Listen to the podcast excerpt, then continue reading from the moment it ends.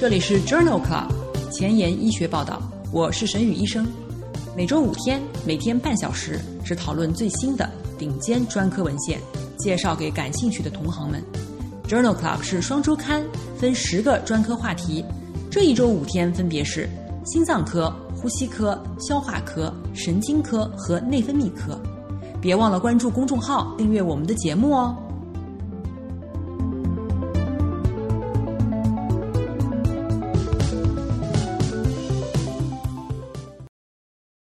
节目开头，我想先花几分钟时间跟大家聊一聊我自己。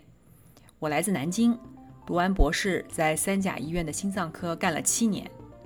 工作中，我深深感觉到临床科研难以找到平衡，阅读筛选文献需要耗费大量的精力，真的特别希望有人来替我做这些事儿。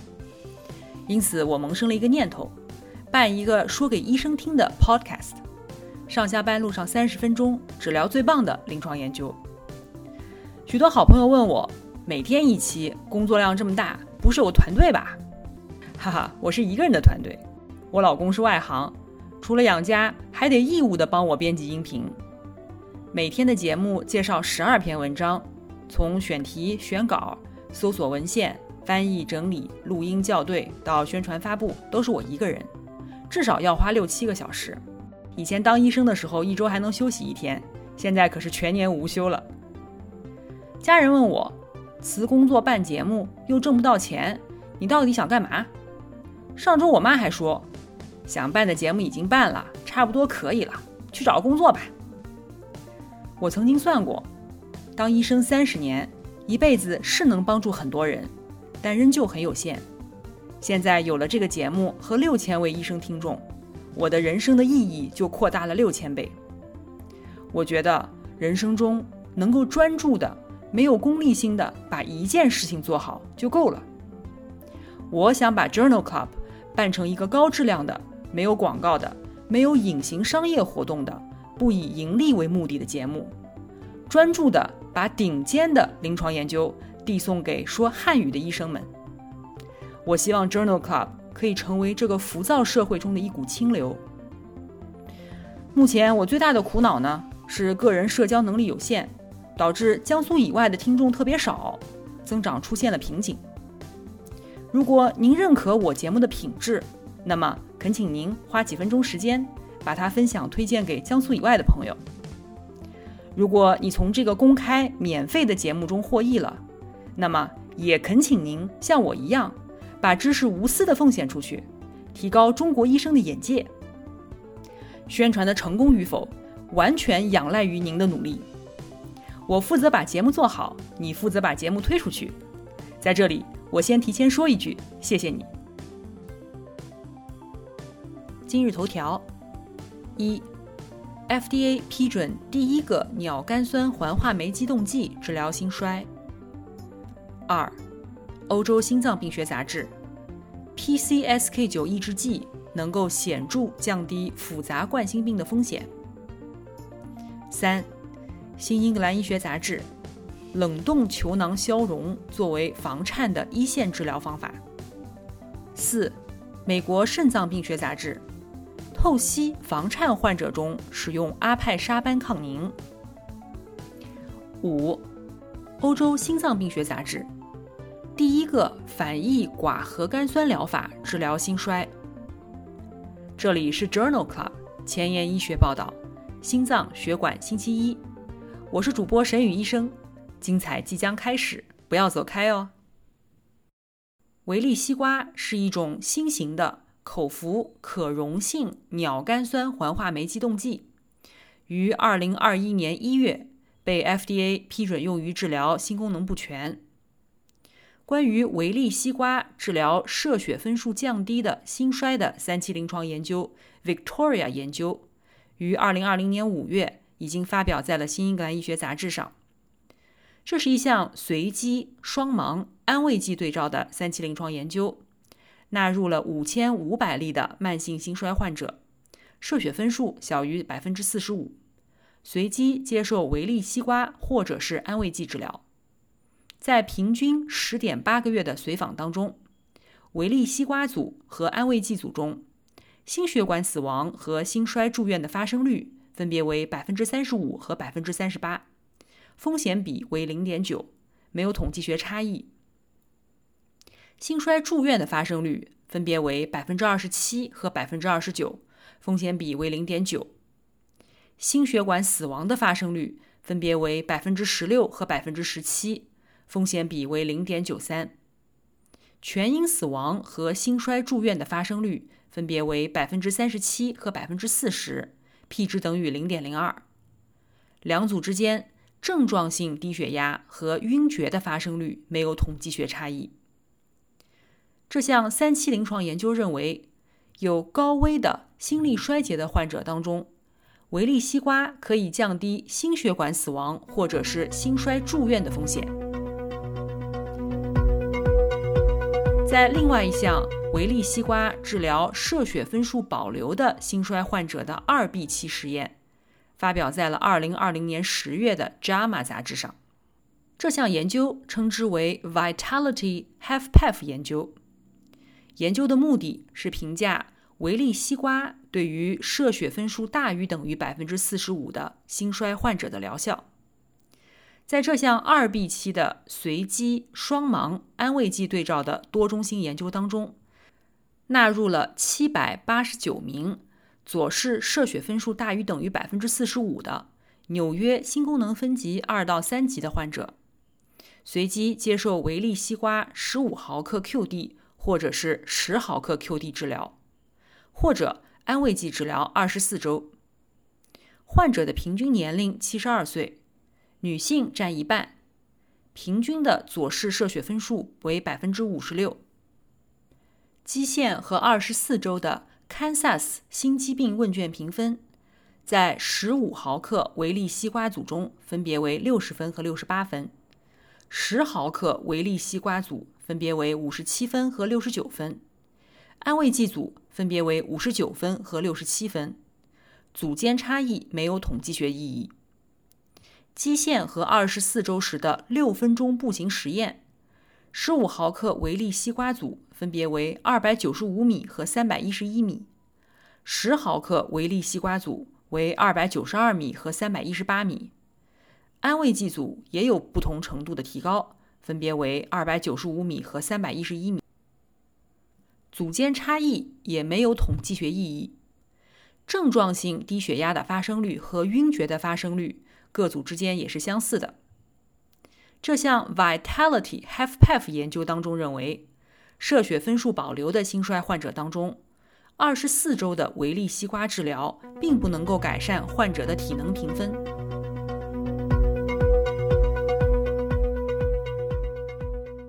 今天的临床实践，第一部分我们来聊一聊冠心病的降脂治疗。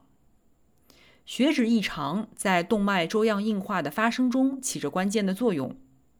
高浓度的低密度脂蛋白胆固醇，也就是 LDL-C，脉粥样硬化特别重要的危险因素。胆固醇在粥样硬化斑块内富含脂质的巨噬细胞和脂核当中聚集，然而过量的聚集可以导致巨噬细胞凋亡，细胞内物质释放。降低 LDL-C 可以减少心血管事件。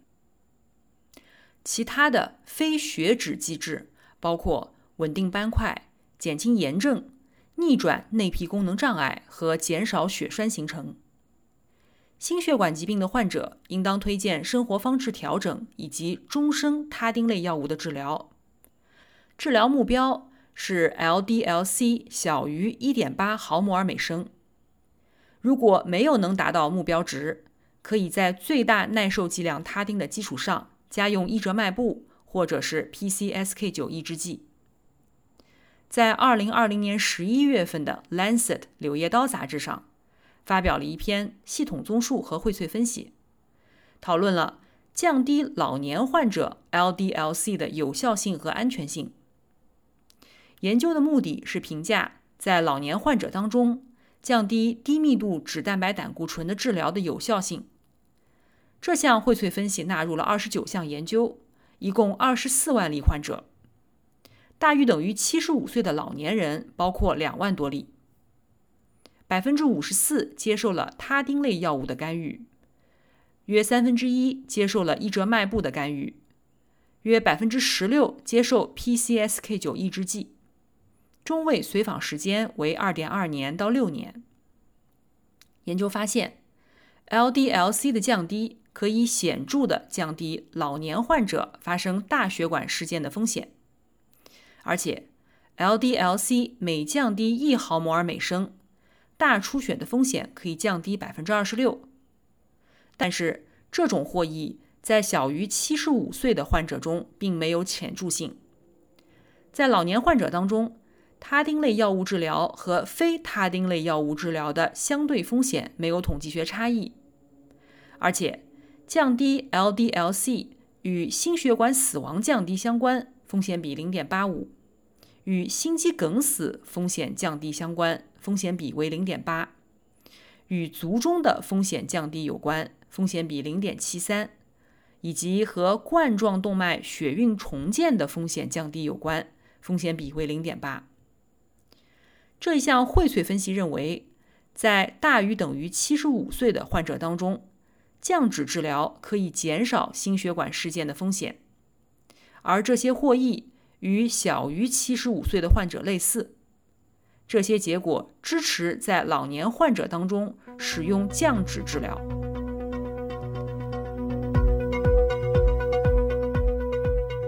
在二零二一年一月的《European Heart Journal》杂志上。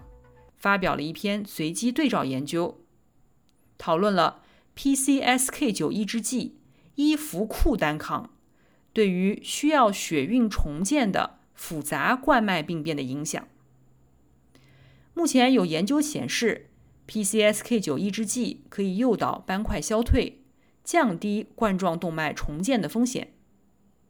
这项随机对照研究纳入了两万七千名。稳定性冠心病的患者给予 PCSK9 抑制剂或者是安慰剂治疗，同时也接受他汀类药物治疗。随访2.2年，在随访当中，一共有一千七百多例患者接受了冠脉血运重建，其中百分之三十七的患者接受了复杂的血运重建，包括多支血管介入治疗。大于等于三个支架植入，多于三个病灶，或者是分支血管介入治疗、冠状动脉移植术等。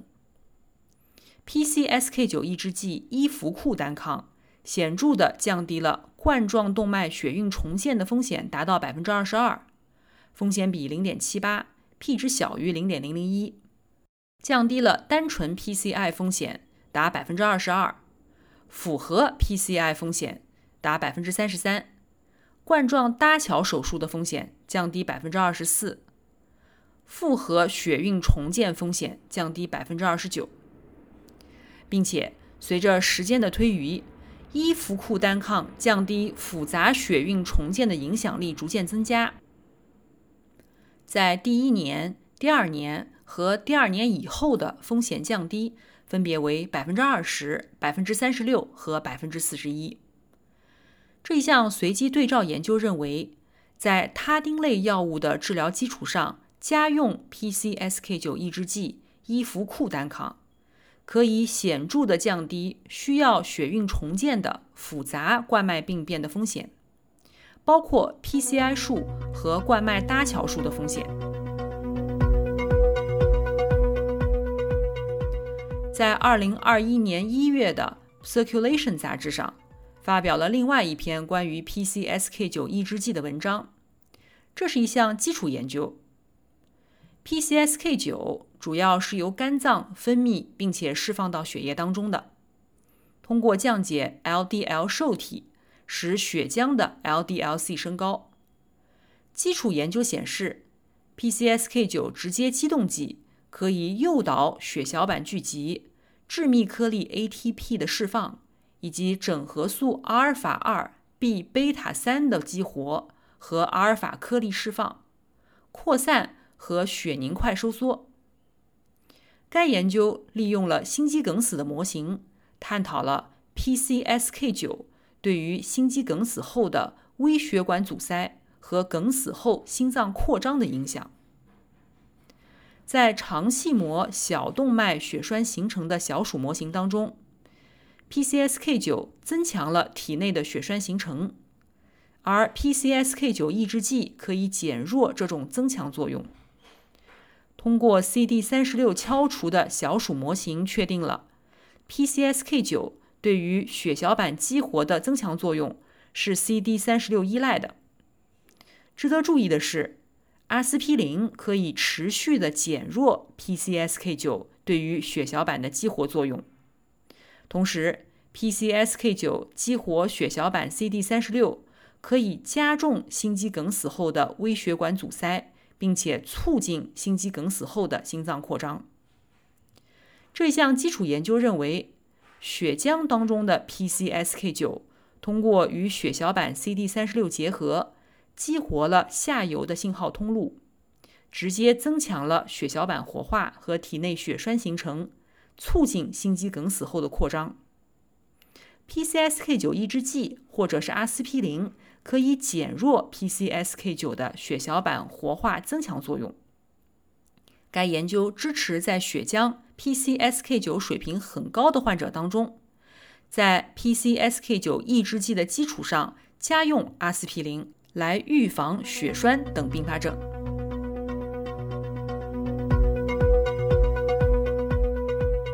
我们来聊一聊房颤的介入治疗。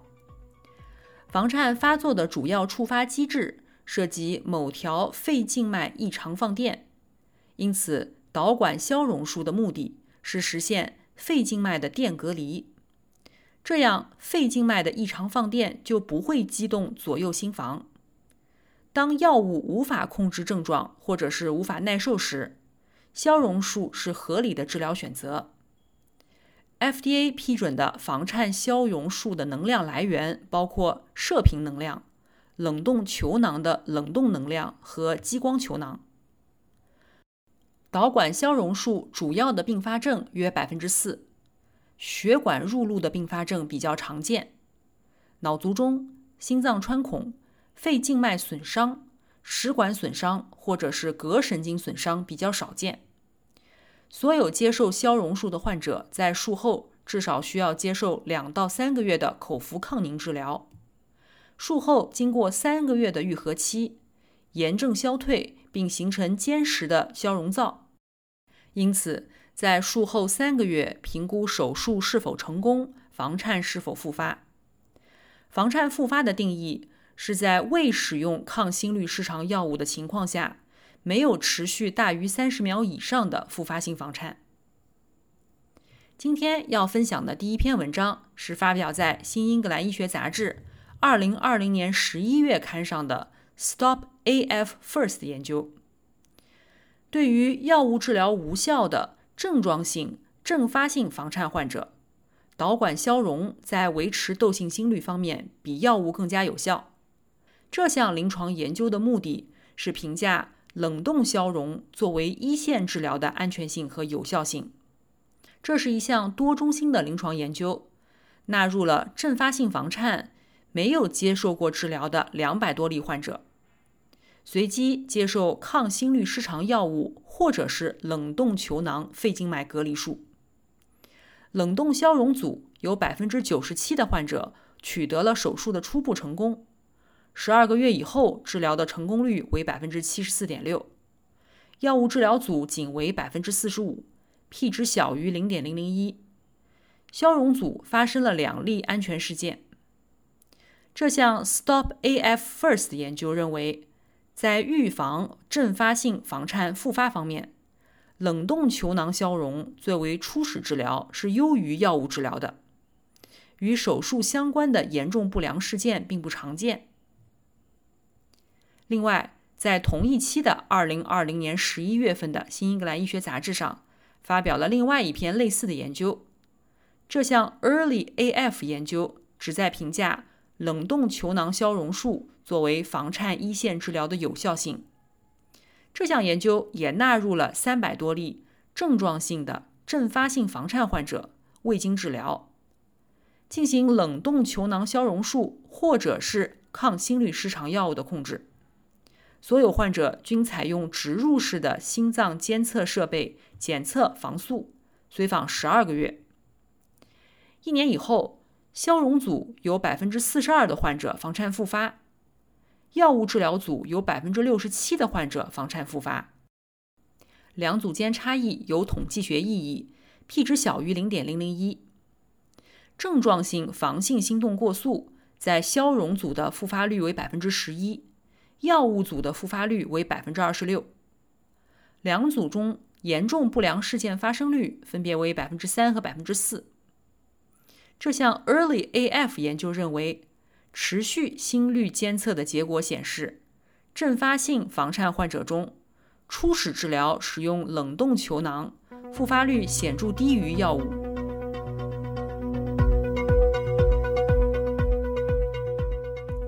在二零二零年十月的《JAMA》杂志上，发表了一篇 Venus 研究。这项研究讨论了 Marshall 静脉乙醇注射联合导管消融治疗持续性房颤的疗效。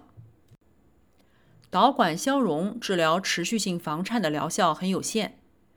跨二尖瓣峡部的马歇尔素的心外膜传导是复发性心动过速的主要因素之一。可以通过 Marshall 静脉逆行乙醇输注的方式进行消融。该研究的目的是探讨持续性房颤导管消融联合 Marshall 静脉乙醇输注是否可以提高消融的效果。这是一项随机多中心单盲研究，纳入350例持续性房颤的患者，平均年龄66岁，其中261人为男性。随机接受导管消融，或者是导管消融联合 Marshall 静脉乙醇输入。在六个月和十二个月的时候，联合治疗组无房颤或房速的比例为百分之四十九，单独消融组为百分之三十八，p 值等于零点零四。房颤的负荷在两组当中分别为百分之七十八和百分之六十七，p 值等于零点零一。多次手术以后，房颤消失的比例分别为百分之六十五和百分之五十三，p 值等于零点零四。成功的实现二尖瓣阻滞的比例分别为百分之八十和百分之五十一，p 值小于零点零零一。而且两组之间的不良事件相似。这项 Venus 研究认为，在持续性房颤患者当中，与单纯导管消融相比。在六个月和十二个月的时候，Marshall 静脉输注乙醇联合导管消融可以增加无房颤或房速的可能性，但是需要进一步的研究来评估其长期的疗效。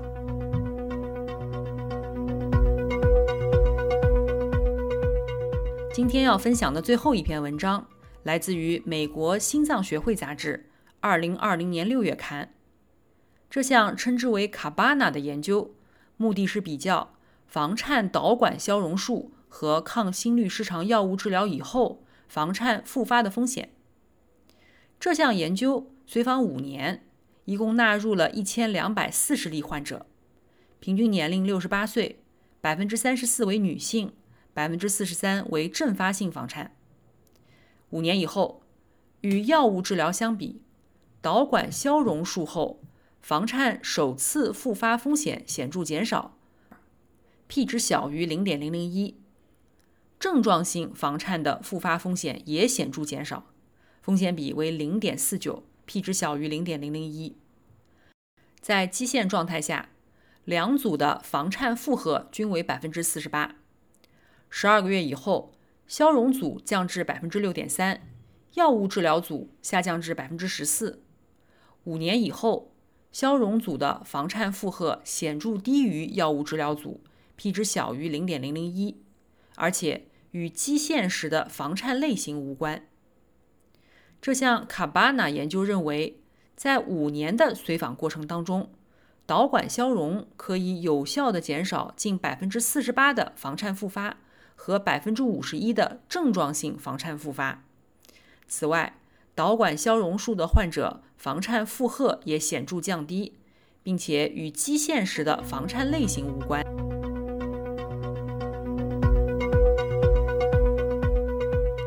今天的交叉学科板块，我们来聊一篇心脏科和肾脏科交叉的文章。这篇文章发表在2020年8月的《美国肾脏病学杂志》上。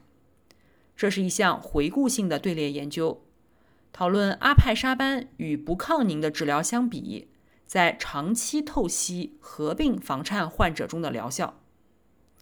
阿派沙班在维持透析合并房颤患者中的相对疗效和安全性尚不确定。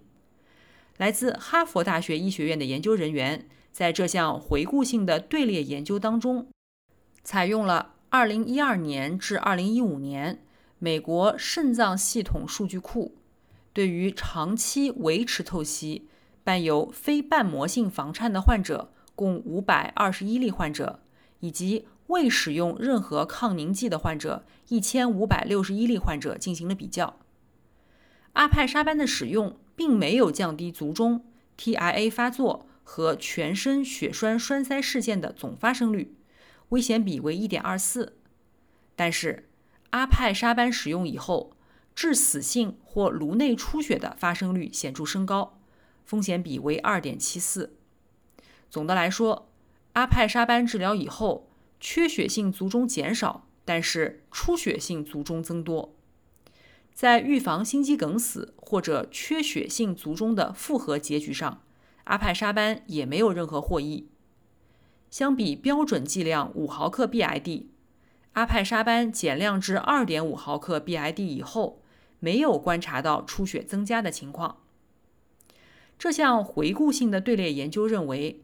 在肾衰合并非瓣膜性房颤患者当中，阿派沙班的治疗没有能够减少卒中 TIA 或者全身栓塞事件，但是导致致死性或者是颅内出血的风险升高。